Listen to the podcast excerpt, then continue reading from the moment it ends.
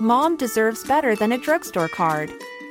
This Mother's Day, surprise her with a truly special personalized card from Moonpig.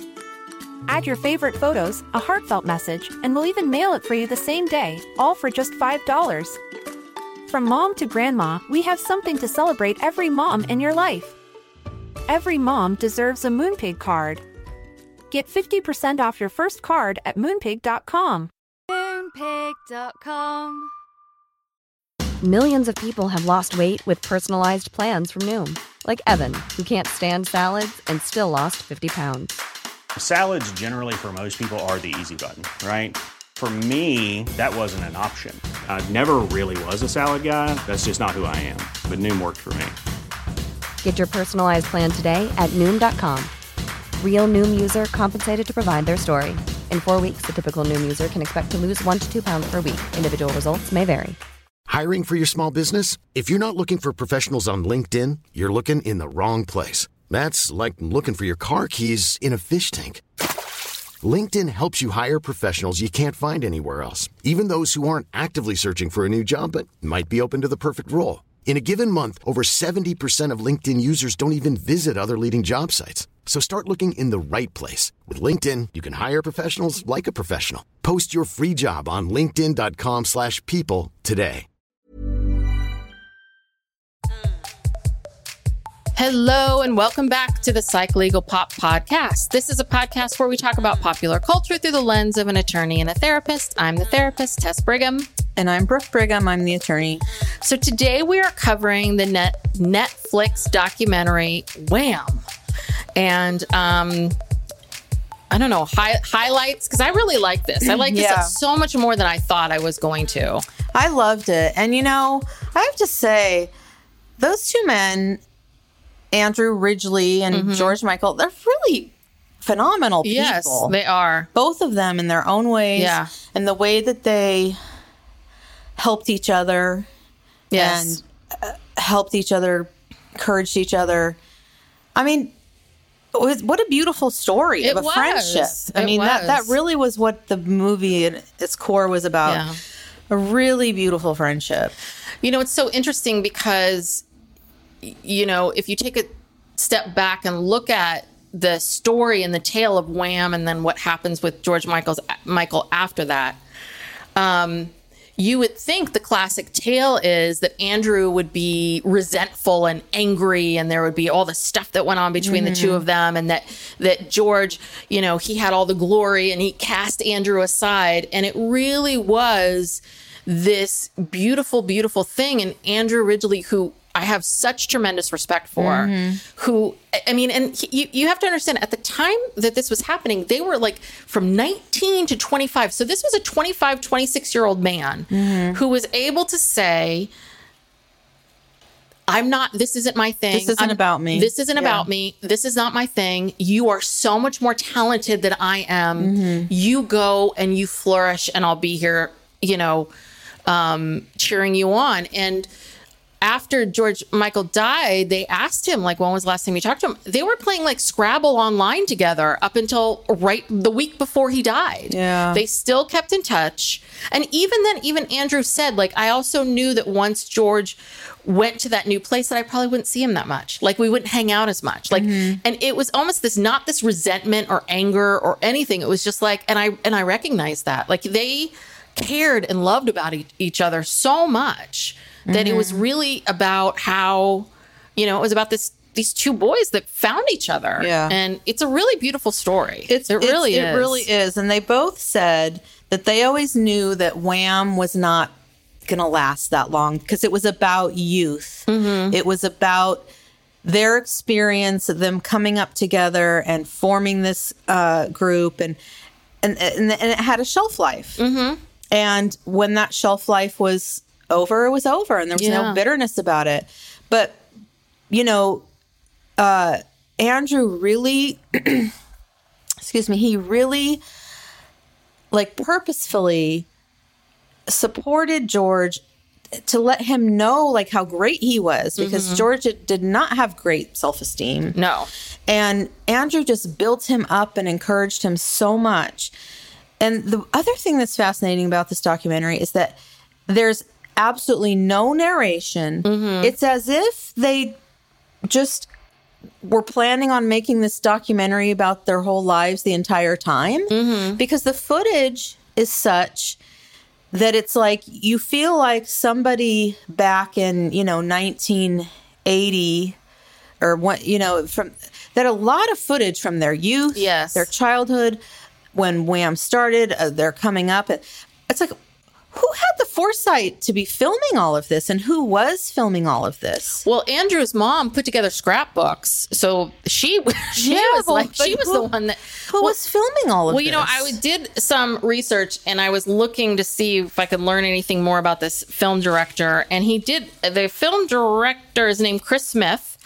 And um, and yeah, that's what he said. He said it's very much about the film was very much about this time of youth that it was beautiful, but it couldn't be sustained mm-hmm. time of their lives, and that he wanted to use all voiceover because he didn't want to show.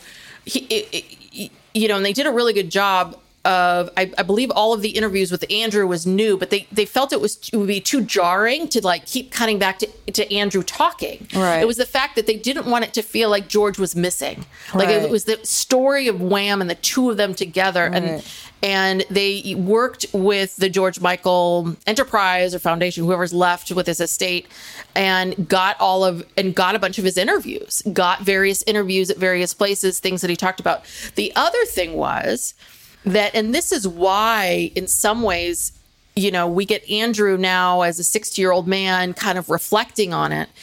But at the same time, what's so interesting is you hear when George talks about his past, he's able to reflect on it too in a very mature way. Mm-hmm. Even before, you know, 20 years before he passed, he was able to go, my ego got in the way of this. And then I felt this, I felt that. Like this, they had, the two of them had such maturity mm-hmm. for two young oh, men. oh, yeah. There was such maturity. Yeah, so those were interviews he had done throughout his life because, yeah, there's a George voiceover Yes, as well. and that's it's, him. It's just not obviously present Yeah. day, but there was a lot of footage. Yes, I mean, they had a lot to work with. they did. and it really was so well made. And I think I kind of kept expecting the Wham stuff to end, and I kept waiting for like, okay, there's going to be this George Michael solo career section. Do you know what I mean?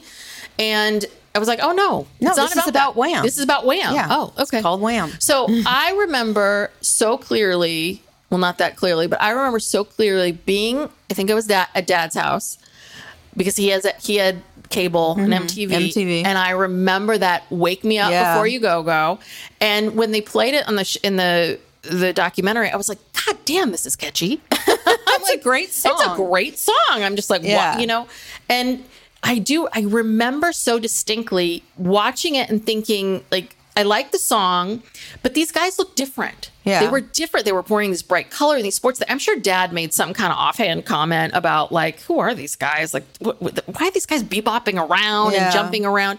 Because it was, what was interesting about them was that they, they were like we wanted it to be fun mm-hmm. you know we wanted we wanted to project fun we wanted to project silly and that at the time before that there was such this idea of what does it mean to be a rock star you know what does it mean to do that and they were very much like no we're pop we want pop we like We're not trying to be serious. Yeah, we're and, Yeah. and we're having fun. Yeah. And and when George is dancing around the stage, it might look really goofy, but it was it was almost this thing of what's wrong if it's goofy? Right. What's wrong if What's we're wrong not with being happy What's and having wrong- yeah. fun?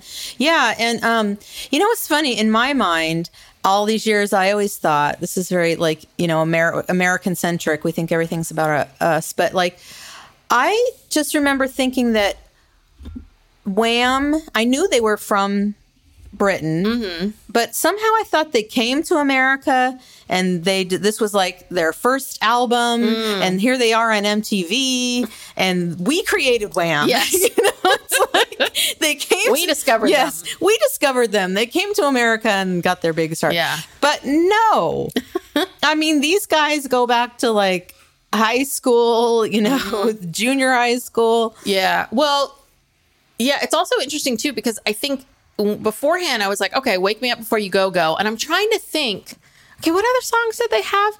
And I attributed like "Careless Whisper." I didn't realize that I he didn't realize that so was early. so I thought- early, yeah. I thought that was much later. Me too. And and a lot of these songs, I'm like, you know, Freedom. Am, you're a man, freedom. I'm like, oh, these were all Wham songs. Like, I think because George Michael was this solo artist for so Mm-hmm. long, so much longer than he was in Wham, it really did feel like, oh, George got into this this band called Wham. I always thought the story was he got into Wham, Wake Me Up Before You Go Go, it's big star. He's the front man. He dumps Andrew Right. in the in the trash and runs off and becomes the solo artist. And that is not the story at all. It was no, crazy. It's a very long, Yes. uh, f- long Well, story. So they meet when George is 11 and Andrew's 12 in North London. And George is at a new school, and his name is Georgios Panayiotou. I don't even know how to pronounce Yeah, it. It's, and so- he's from Greece. And Andrew would call Greece. Mm-hmm. him Yog, right? Yog. That was his nickname for him. And it was the new day of school. It was the first day of school, and George shows up, and um, he's not George yet. He's, He's new- he's new He's new, and the teacher says, "Who is going to look after this young this boy?" And Andrew raised his hand and said, "Me." And that's really what started things. And they talk about that. Like, what if he had never raised his hand? Mm-hmm. Right. But you're right that that George felt very awkward and unsure and kind of geeky, and Andrew was full of charisma and confidence and exuberant. and like, I yeah. think that it was the fact. I think it was in that moment, like picking him, that really like and and that that there would be no George Michael without Andrew Ridgeley Right. Being there to say, "I see you, Mm-hmm. and I think you're special," and because that's really what it was. Like Mm-hmm. he didn't feel special anywhere else, but he was the one that said, "No, no, no, you're special." Mm-hmm. So they started their first band. They said they used to spend all this time together doing um, skits and radio plays, but they start their first band with the two of them and three other guys called the Executive. Um, they were 16 and it was ska music. Um, it was terrible. It ended after a year. So, um, what happened was that they are so they really were determined to they wanted to start a band and they um they were at this 19 in 1981 they're dancing in the west end club called beat beetroot which i thought was weird um or route so andrew all of a sudden starts rapping like wham bam i am your man. And they say oh that's a really good name for a band. Wham let's call ourselves wham. And they talk about doing this demo tape. They produced it like in their in their living room. They produced a, a, de- a demo tape for like 20 pounds. And even then by then they had um they had the wham rap which was like wham i am they had parts of careless whisper mm-hmm. already done and they had this club tropicano tropicana song. Mm-hmm. And th- but they had like one full song one half song and one like idea of a song and they put it on this demo tape. What i thought was really interesting i didn't realize this that the wham i am the that song the rap was very much about what was happening in london at the time because mm-hmm. in the early 80s unemployment was rising between especially for 16 to 18 year olds and there were all these protests. Mm-hmm. So the idea the music was this idea of we'll we'll say social things about what's happening in the world but we're going to back it to this poppy disco beat. Right. almost kind of like you know emulating what's happening in the dance clubs then. Um, and so they start they start going around to everybody and they give them the demo tape no one cares but andrew had a family friend mark dean who um, offers them a record deal. And so then they decide they incorporate these two girls. One girl is shirley andrew's girlfriend and then this other woman dee lee i guess who was um, because they were trying to be like the human league. They love the human league. They league. were trying to not just stand up there and sing. They wanted to present. They were, you know, they were theatrical. And, Yes. and so they wanted to have this way of presenting the music. And so they would sing. They would dance with with each other. Mm-hmm. Um, And they had these two girls that I don't think the two girls No, danced. oh, they danced. Oh, I'm sorry. I'm- I didn't think the two girls sang. No, I don't No, think they, just sang. danced. Sorry. They just danced. And they were like a foursome. And it was sort of a way to make a visual presentation and keep people interested, be different. So George, um, the first single was credited to the writing of Panos and Ridgeley. So they they said, okay, you need a you need a You need a stage name. you need a stage name, and he became George Michael. And so they started out. They thought they would be a hit right away, and they didn't. Their first song didn't even make it into the top 100. So this is when they started building up this fan base. They were traveling up and down um, the coast of of Great Britain, going to all of these small clubs, and they, we see all of this. This was the part that I was like, Mm-hmm. yeah, that's what I how mean. do we have all how this were footage? They, how were they filming? Did they just everywhere they went, someone was filming them? it's not like how it is now, where everyone has a camera. I know no, that was really back odd. then you all they had. I mean, those big, you know, Sony Yeah. camcorders. I mean, I mean, who is doing all this filming? yeah. It's weird. Yeah, it's it's crazy. Um, but yeah, and then they came up with this. They so they needed to build a fan base. They were going up and down, and they were doing it with a bunch of like open other open mic night. You know, you hear George talking about like there were mimes and there this kind of act and this kind of act. And I think that he really, you know, it was this idea of them just doing these routines over and over again. And he said, you know, it was tough crowds sometimes. Like they did not want to hear these two guys like um, bebopping around. But um, their big break came in November of 1982. They get a phone call. Someone drops out of Top of the Pops. And I remember this show, Top of the Pops, because I remember he- reading about it in those fan, in those boy, ma- those teen idol magazines about Top of the Pops. So that was kind of like London's American Bandstand. American Bandstand or Soul Train or whatever. And so that was a big deal. Like, so- I mean, they real that they really lucked out. But they performed that song "Young Guns," which I didn't also again didn't forgot about. And it reached to number three, and they were like these innovative and new, and they re-released the Wham raps, and here they were. It was like the summer of 1983. They were 12. They were 20 years old, and they were in this like phenomenon, this hit, this band. There was this other song, "Bad Boys." I was like, that reached to number two. What was the first album that they put out? The first album was That was there was one before the "Wake Me Up Before You Go Go" Uh, yes album. Is that the one that had that Tropicana? Yeah, and I feel like that was the first one. I can I can look it okay, up, but doesn't matter. But the point is, before that album that made them famous worldwide, they were they had a very successful album in yes, in England. Well, and so the other thing was that, as I mentioned earlier, right in the 1970s in London, British, it was all about Sex Pistols Right. and rock and hard rock and, and, and going in. And their big thing was like by 1983, we wanted to start having fun. People wanted to have fun and forget about their problems. And that's how they were able to like come in and sort of slot in. So they talk about shooting this, um, the video for Club Tropicana in Ibiza um, and you know just having a great time. But this is where. After the shoot was over, they're staying there a couple extra days, and Andrew says, "Well, George called me and said, "Can you come here and see me?" And he's like, "Okay." Um, and he gets there, and Shirley, he and Shirley had broken up, but she was there, and um, he's like, "Okay, why am I here?" And George tells him, "I'm gay," and he realized he tells him that he realized six months earlier that he may be gay. And um, george really wanted to i guess the way i interpreted it was that he really wanted he wanted to come out but he lost his nerve. And it was almost like he created this new character like this version of himself to be.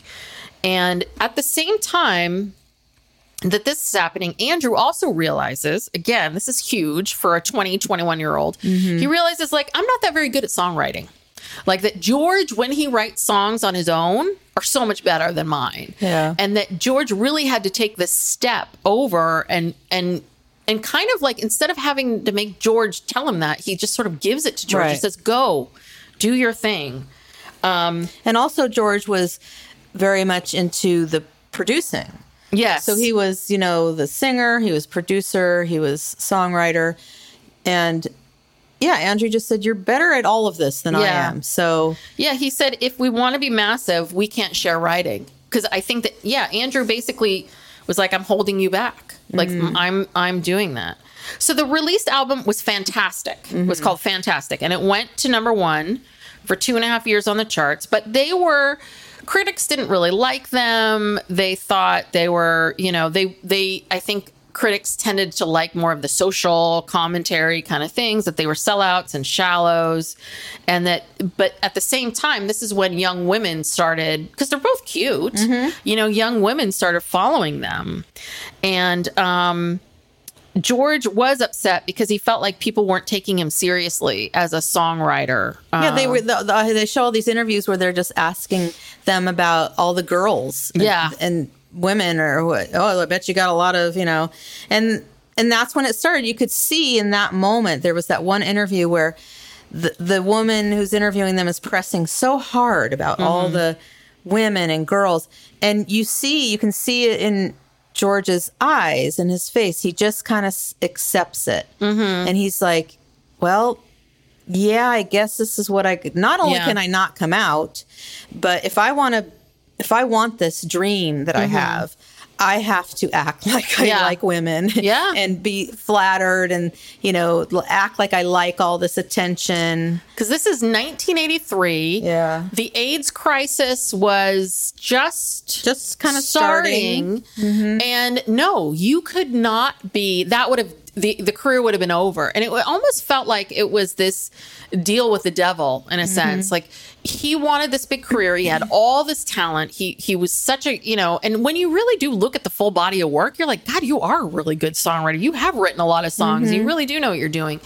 Um, and uh, so but the but he had to hide who he was because there would be no way It, it never would have it w- happened. never would have happened ever Yeah, and the and and yeah, yeah, it's hard maybe for some younger people to understand that honestly the 80s like gay rights was not even a thing. Mm-hmm. Like I nobody in my high school anyway um was openly gay. Nobody. You Yeah. know, there were people who you kind of thought, "Oh, yeah," but no no one talked about it. No one was openly gay. Yeah. It was a, a huge stigma. You were people made fun of it like it was nothing.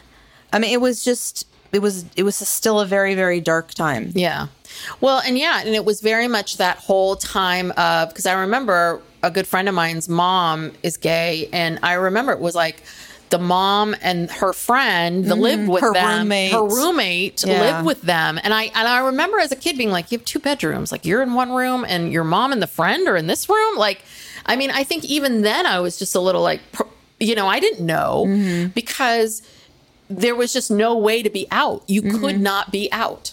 You know, it just, and so, and I think that this is the other really, really tragic and sad part of when the story, and we can talk more about this towards the end. Um, but, and just, I, I'm so amazed by how Andrew handled everything. Just the way, I mean, again, he's like 22, So mature, He's 21, 22 year old guy. And he's just kind of like, okay, let's do what you want. What do you want to do? Like, what, I'll, I, you know, okay, you know, whatever you want to do.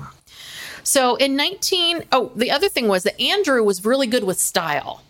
George wasn't. So Andrew was all about like creating the style and it was all about like, and that was what was shocking about Wake Me Up Before the Go Go because they wore these short shorts. yes, very short shorts, Very short and the shorts. neon uh, Yeah. sweatshirts. And, Yeah, it was like Andrew was like, okay, we need to color code ourselves. So I'm going to be red or something. Was he red? And George picked yellow. He was like, okay, you know, pick yellow. but it was the, the, the, I, it, I forgot how the way they dressed. It was just this very sporty kind of like, yeah, just having a great time.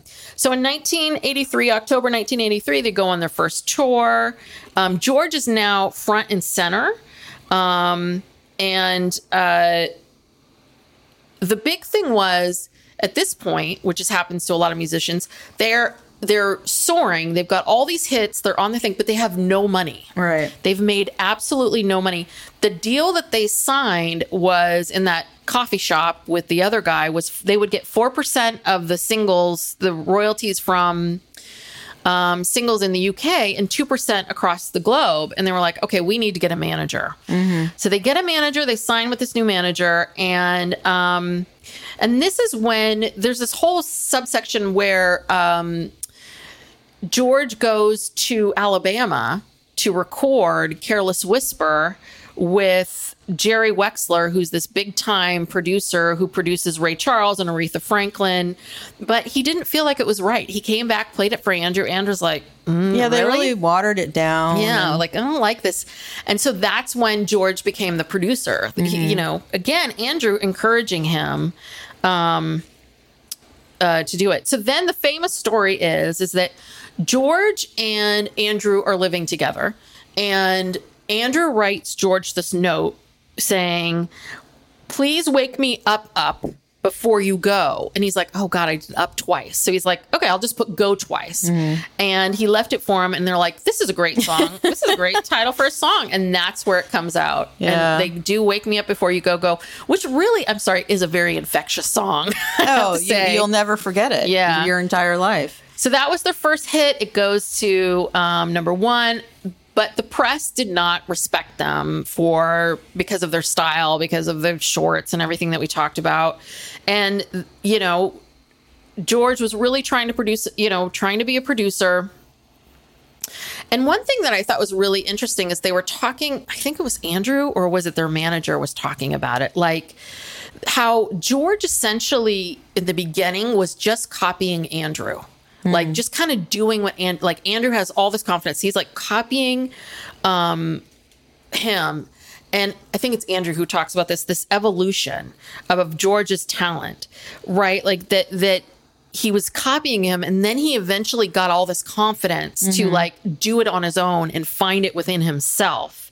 And but it was also at this time that um that Andrew was realizing like uh, I'm just kind of living for the moment. I'm having a good time. I'm partying, and George was much more of I want this. I want, Ambitious, I want yeah. to do this. Yeah. Um, and then Freedom comes out, which obviously is about his sexuality. You know, the freedom to do that. Um, But nobody got it. nobody got no. Nobody got it because you know he was like on the cover of you know Teen Beat Yeah. or whatever. Well, and I can't, and I think George, I think George said this. I thought this was so interesting. He said, I was too young and immature to realize how much, or maybe Andrew said this, how much I was sacrificing. Hmm. And I think that's really interesting that he was at this place in his life where it was like either I, I, put this deep inside of me mm-hmm. and and not do anything with it and just pretend to be into women or I give up my talent and and give it all up for mm-hmm. nothing. Oh, and then they go into this whole other thing. We we finally we meet George's father, which mm-hmm. again I was like, how did you get the interviews with this dad? It was yeah, like, way back then. is it dad? Because I know his mother, George's mother, passed away. I'm like, did your father pass away too, or how did you get all this film? But the father and Andrew both say that George had a lot of pressure on him. The dad did not like the music stuff. Right. The dad wanted him to be a doctor, an accountant, and that like he like would force him to give up on the music. And George was like, "Oh, okay, maybe." And Andrew would be like, "No, we're not give we are, we have talked about doing this band. You are doing this. This is happening." And again, I'm just constantly amazed like all these little moments in time where George could have been there could have been no George Oh, Michael. He, he, I mean, imagine. You know, yeah, he wanted to give up so many times. Oh yeah, he didn't have. He did. If if he did not have Andrew, he would not have had the confidence without Andrew to do any of this. no, we Like, wouldn't even know the guy's name. Yeah. we wouldn't. So then they come to July 1984. This is another big thing that that um, uh, Andrew does, which is basically he allow he says, you know, you can release "Careless Whispers" your song. Mm-hmm. You release it as George Michael for Wham or whatever. Like they needed to Wham keep- featuring Yeah, George right. Michael. Yeah. So they needed to keep the name Wham because not everyone knew George Michael, but they he just let him have this. He was like, "Yeah, do it alone." yeah, and he You did know, that solo video, that Yes. infamous uh, video. Oh, with the chain, the yeah, he's like hanging onto a rope. Or Yes. something. I don't know what it is. Very dramatic. um, yeah. They came to the then they had to come. They came to the U.S. They had to sell themselves as sex symbols and all that stuff. So this was their Make It Big tour. Was their tour in the U.S. and that was 1984, 1985. They're selling out arenas. Freedom went to number one. Um, you know, he's trying to get some affirmation for, um, you know his songwriting and then he comes up with this idea it's so amazing like andrew talks about it like all of a sudden george has this idea and it pops in his head and he runs off and he writes last christmas Well, yeah, because he had this. They had three number one hits, and he wanted to get a fourth Mm-hmm. Yeah. number one hit by That the same end year. by the end of the year. So yeah, they do this kind of corny. The video was great. Um, this kind of corny video. Yeah. Uh, What, in the Alps? It's They a to the Swiss corny Alps? song. Yeah, Yeah. it's um in the Alps, and they get all their friends together, and they basically go up to some cabin, and they all have this big dinner, and they're actually drinking like real Mm-hmm. wine, and it's just sort of these scenes of them all talking, getting drunk, and they're playing this song, and then.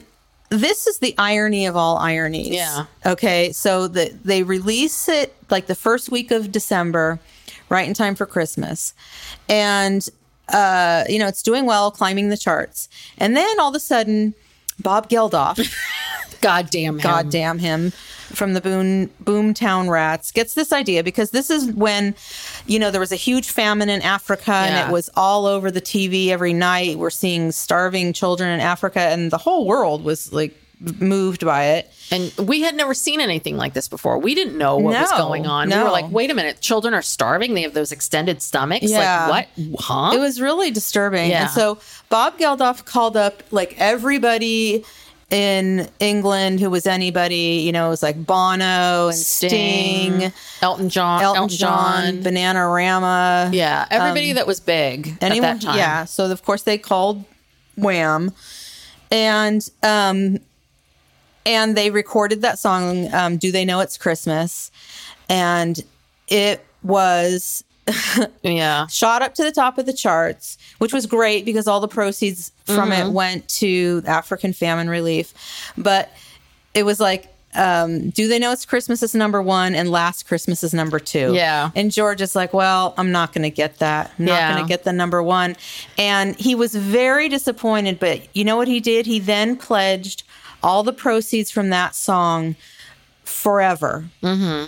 to famine relief in Africa. Mm-hmm. So if you hear that, we're coming up on Christmas time. Yes. When you hear that, when you're in a department store, because you will you will hear it. oh, and this is another uh, uh, PS too. But anyway, so i anytime it gets played, they are still getting money. Yeah. And guess what?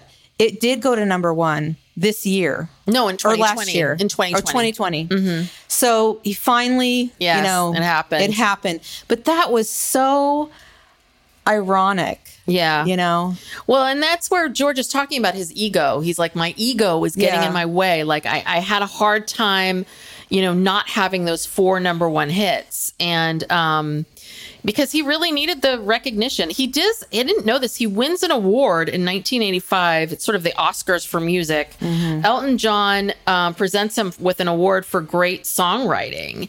And Elton John, there's an interview with Elton John at that time saying, you know, listen, I'm a songwriter. I know good songwriting. Yeah, like, I know he's what it- very talented. He's very, very talented, and he's 20. What you know? I mean, like he was like, I wish I was that talented then. yeah. Um, and uh, so, and then in April of 1985, they go to China. So Mm-hmm. at the time, no one was really traveling to China. Um, Weren't they the first yes, pop pop band or music. They were the any first. kind of- They were the first concert in mainland China. Wow. ever, and that was a big deal. And and they were there because they were more pop. They were more vanilla. They weren't controversial. Yeah. So they, they had this clean cut, wholesome image.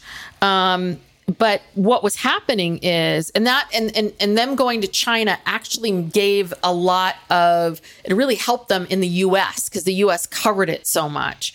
But what Andrew was saying was that the character that George had to present was so hard to re- reconcile with what he needed to what he needed emotionally. Mm. Like this this battle was still happening with him.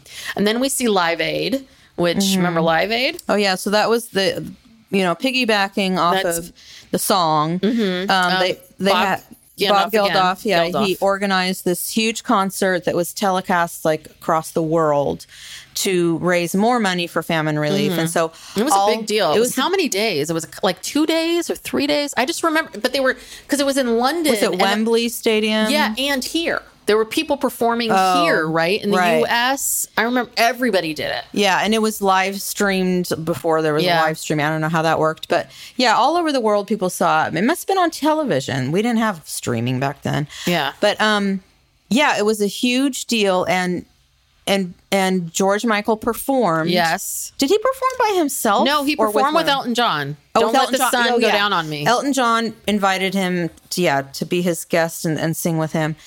And that was a big deal. Yeah, that was huge. Um, so Wham in 1985 goes on this American tour, and this really was this American tour was the turning point. George realized, um, you know, I'm a massive star, but I'm gay. So I've boxed myself in. Right. Like I'm kind of I'm in this place now and I can't get out. And Andrew basically said I didn't want to do it anymore. Like I just I didn't want to do it. He didn't want you know, he didn't want to feel this pressure to continue to do it. And um and the other thing was that the, the interesting thing was of how Andrew was portrayed in the media because the other thing is Andrew took a lot of crap from people. They kind of called him like the lucky guy that got to ride Mm-hmm. The coattails of George Michael, Right. not really knowing really what There was going no on George Michael without, without him. him. And you know, I think that probably got to him after a while as well. So they decide to break up in 1986. They have this big farewell at Wembley Stadium, Stadium, huge final concert in um, June of 1986, and George knew that he could be a huge solo success, self blah, blah, success, and um, yeah, they had this big thing, and they broke up, and it was four years, and it was all very amicable, and um, I think they were were they they were together a total of six years with the music. with the music, but they were they you know they knew each other by that point since they were 11 and 12, Right. so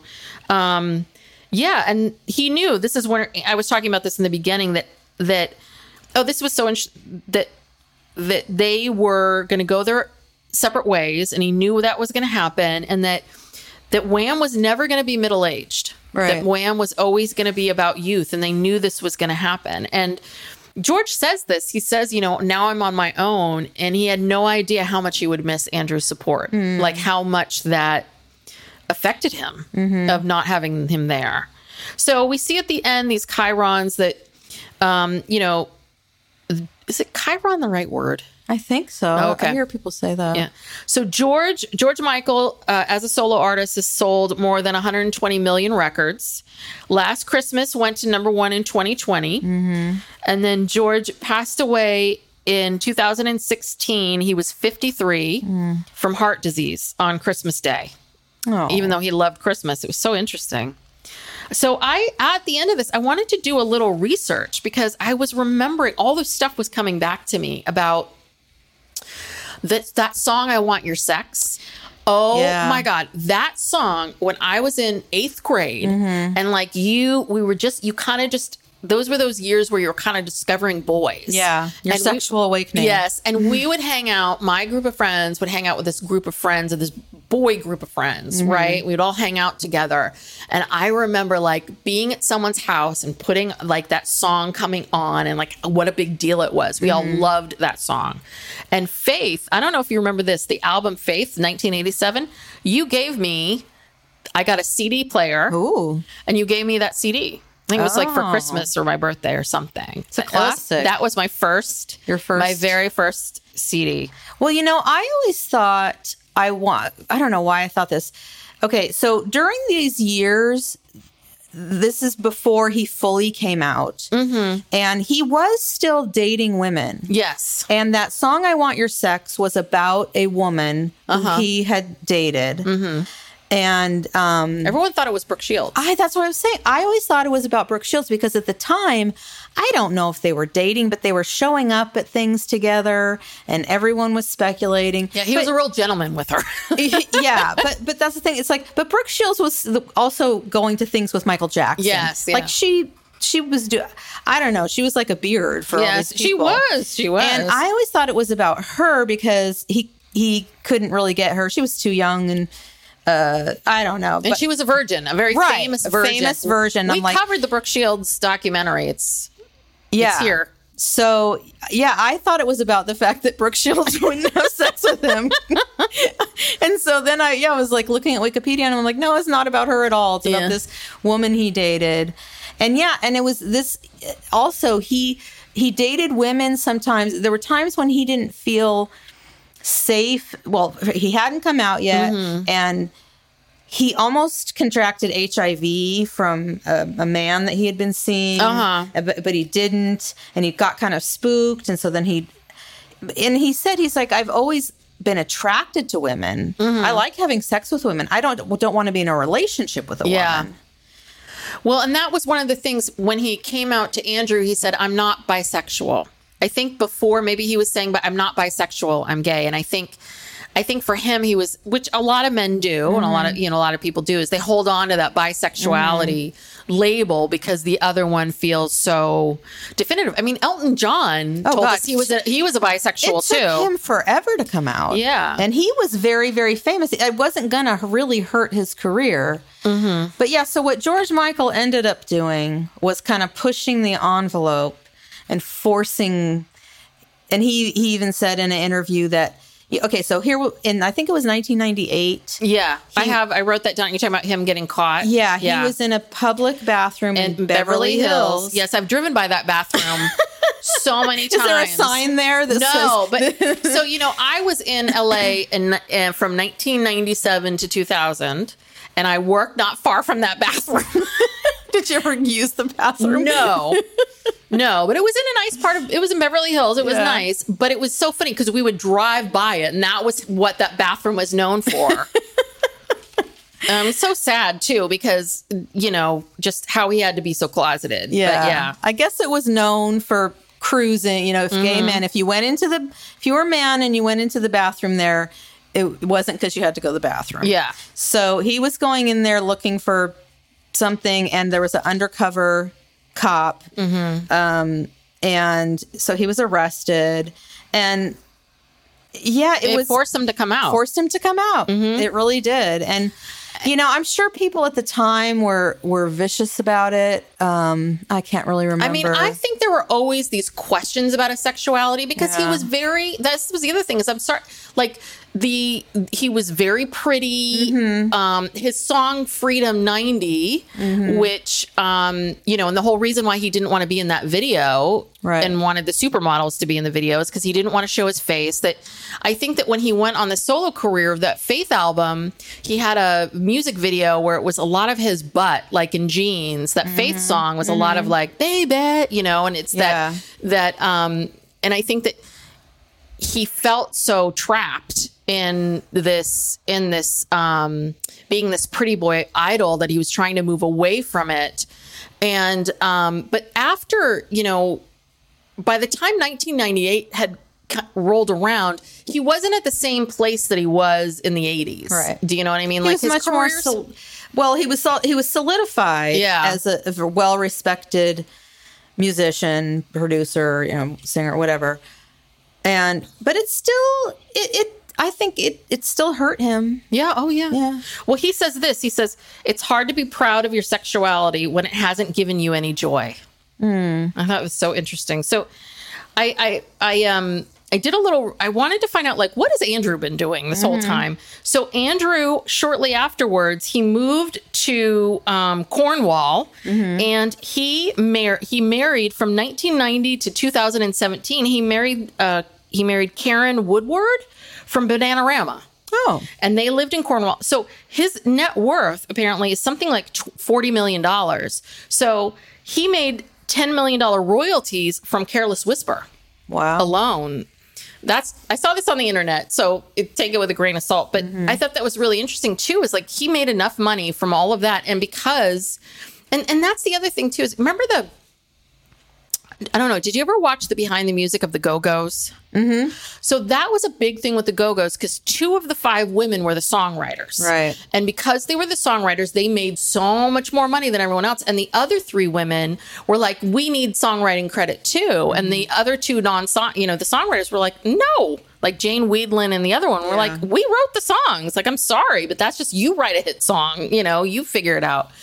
And I just thought that was so interesting, just how these two respected each other. Like George could have taken him off, Right, careless whisper, right. and not given him anything, and and he could have, and Andrew could have fought every last, you know, I want to be on this song, this song, to this song.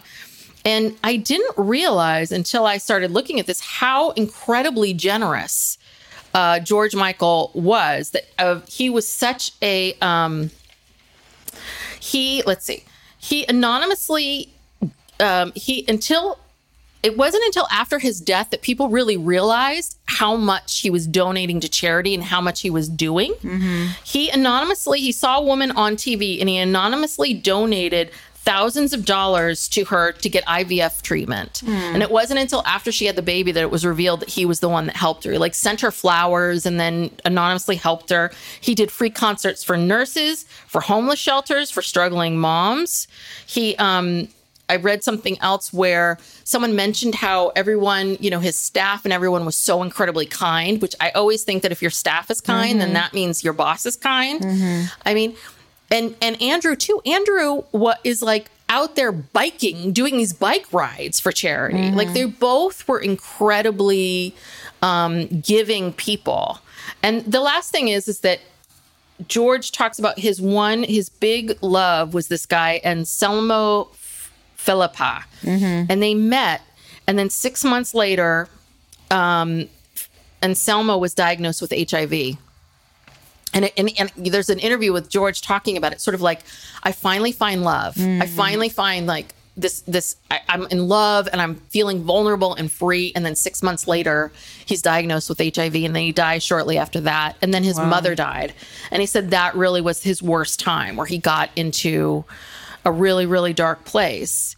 And he had, you know, he had problems was he was, he had legal issues with drug possession, driving under the influence. He spent four mm-hmm. months in jail. Like mm. he's had some ups and downs, but you know, it's it's really when you take a step back and look at him and look at everything that he's done, I'm just I'm blown away. I had I was never this much of a George Michael fan until now. I'm just I'm wowed. No, I mean he's just he and Andrew are just both this the most decent people. Yeah. You know, and that's the thing that this business, especially when you're at that level, it's hard to be that way Yeah. and to stay that way. And, you know, I feel like they never changed their values, you know, Mm-hmm. from from when they were, you know, kids and uh, yeah, I don't know what to say. It's it's it's sad. Um Well, it's it's what's so heartbreaking about it is if he was alive, if he was born today, that he would be able to be out. He would be. It would be. He would. It would be a totally different thing. Um, and that's hard. You know, that's hard to to think about and to recognize. I also think you know there's this saying that right when in terms of like addicts you know the minute you start using when you get clean you kind of revert back to that age. So if you started using drugs at 15 you know you basically have the mentality of a 15 year old until you get clean and start to you know work on yourself. Um, they say that same thing about being famous. And these two guys who really if you take a step back and look at it like they were they were they didn't struggle that long they No. basically quote unquote struggled for like a couple years Couple years, yeah. and then wham was huge for four years like these you know in many ways you could see how these two could get stuck as 20 year olds Mm-hmm. and never grow but at the same time you're like oh my god this maturity and But they, but ability at to 20, they, they Yeah. were so mature. They were more mature than most, you know, 40 year olds at Yeah. 20. Yeah. So, But yes, just the fact that they never got because they had the makings. They had the makings of two people that could have real become real egomaniacs. Yeah, totally. Really. Because again, they didn't struggle that hard and they were very, very young. And obviously George had some real natural talent, like Mm-hmm. real true natural talent. So y- you can see how it would be very easy for them to be just giant assholes, basically. yeah. So this was a great Wow. documentary. Yeah. If you haven't highly seen recommend. it, you should you should watch it, Yeah. especially if you're a Gen Xer. Oh, Um, yeah. God, just or any yes yes it's definitely will take you back in time if you're a gen xer but if you're a younger please go check it out if you don't know the music of george michael it's good music i'm telling you faith that song gets stuck in my head all the Yeah. time like he had a lot of hits Oh yeah, his um solo stuff is is fantastic. Mm-hmm. And then even after he came through like a lot of his struggles, and he made an album not that long ago that was it was good too. It was a Mm-hmm. little more serious about. I love that Freedom 90 song. Oh, I always that's love one that of my, song. That's one of my favorite songs of all time. It's a great song. And um yeah, I mean and his and his music the other thing too is is that if you listen to the music of Faith and and some of these later songs, it's different than Wham. Like he Mm-hmm. really was able to evolve. Like he really was able to go, okay, Wham was this one thing. Like, okay, now I'm going to do this. And I think we see that a lot with artists that can't evolve. They can't like they they really don't have that much in them. They just they have a couple songs and that's it. But Mm-hmm. you could see how prolific and smart and talented he was. yeah. R.I.P. George Yes, Michael. yes. It's you're, it is you're, so sad. You're one of the good ones, and 53 he died of like heart disease like fatty liver and but it could that could be attributed to alcoholism but or just drug use in general. Yeah. That's, I mean, all like a lot of these. Um, oh, who was it who just died from? you know Like matthew perry Yeah, Matthew Perry. You know, years and years of you know Whitney Houston. Mm. She she died. She had when when they did her autopsy, Mm-hmm. they they said her heart was just shot, Mm. and you know, and she could have had a heart attack in the bathtub. She could have passed out in the bathtub. I don't know, but eventually she probably would have had a heart attack. Mm-hmm. yeah because it just destroys your organs. And um, and that's the other thing too with some of these people who live and die is really like when they have the heart attack right because we all know of situations i know of a story of someone who was at a baseball game his son's baseball game and he all of a sudden started to have a heart attack and because one of the other dads was Yeah. um, a, doctor, doctor. it saved him he would have been dead he would be dead right, Right, now right. so i also think there's something about right like when these things Luck, happen yeah, luck of where you know if he be- because he was alone mm-hmm. no one was there to help him yeah, and so true.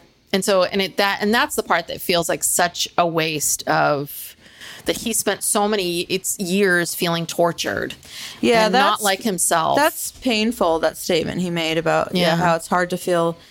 It's hard to feel good about yourself when yeah every day you wake up and you're making these calculated thoughts and decisions about well how am I going to handle this? How am I going to maneuver Mm-hmm. this? And that's exhausting.